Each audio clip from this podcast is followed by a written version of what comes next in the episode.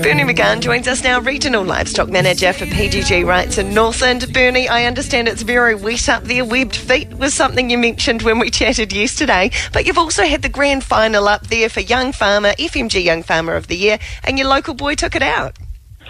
Absolutely, 100%. Yeah, well done to those lads. Um, a great effort. Um, Tim Dangen first, of course, and then Chris Poole, um, brother in law, second. Great effort wonderful result and um, a big, big effort by the boys up there.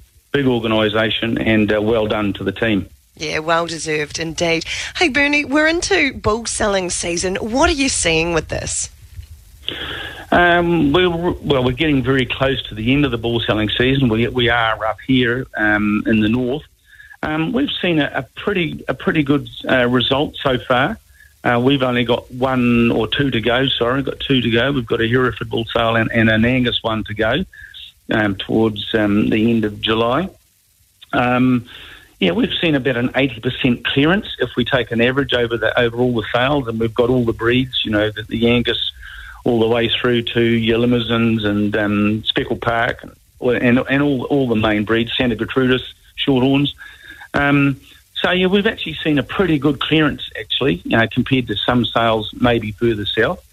Um, yeah, we're we're reasonably happy. We've we've also seen some of our bulls, our better bulls, going for stud duty in other other parts of the country, which is a real positive for us. Um, you know, they're going to the bottom of the South Island uh, the other day at, at Matari Angus.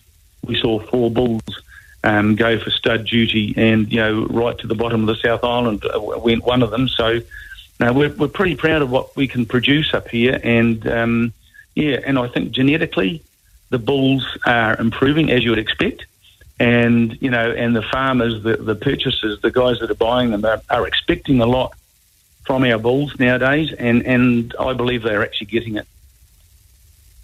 So, switching tack slightly, uh, it's six weeks into the new dairy season. How did you go with the changeover up there in Northland?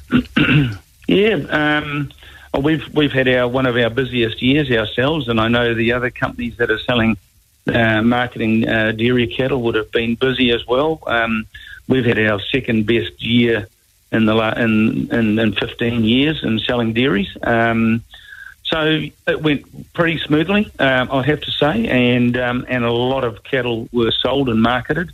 Uh, you know, from your cows right through to your to your in-calf heifers and also through to your rising one-year-old heifers. So, and they went to all parts of the country. Um, you know, we, we, we've sent cattle to Southland from up here this year.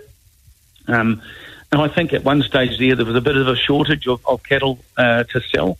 And and when you know, and and sometimes up here in the north, we're often the last to sort of market cattle. Um, they like to sort of if they if they're buying from a distance, they like to sort of go to the Waikato and and uh, Bay of Plenty and, and places like that. But but we we've had an extraordinary year. Um, sold just about everything that we had on our books. Um, we sort of averaged around about seventeen sixty for our cows, um, sixteen hundred for the in calf heifers, and uh, just under nine hundred dollars for the yearlings. So yeah, no, we had a, a great year, and I think everything went to plan, and it was um, yeah, everyone worked well, and, and, and it was good. Yeah. Fantastic. Uh, just to wrap, Bernie, a lot of other regions are seeing a change in land use. It's really topical lately. What are you seeing in Northland? oh, we're seeing uh, we are we are we're just like everybody else, I would presume. Um, we've obviously got the forestry one, which is always a uh, everyone sort of argues the point about that one, but we've also got a lot of horticulture going in, um, kiwi fruit mainly uh, with avocados. Um, but we've also seen the urbanisation of of some of our land close to the State Highway One.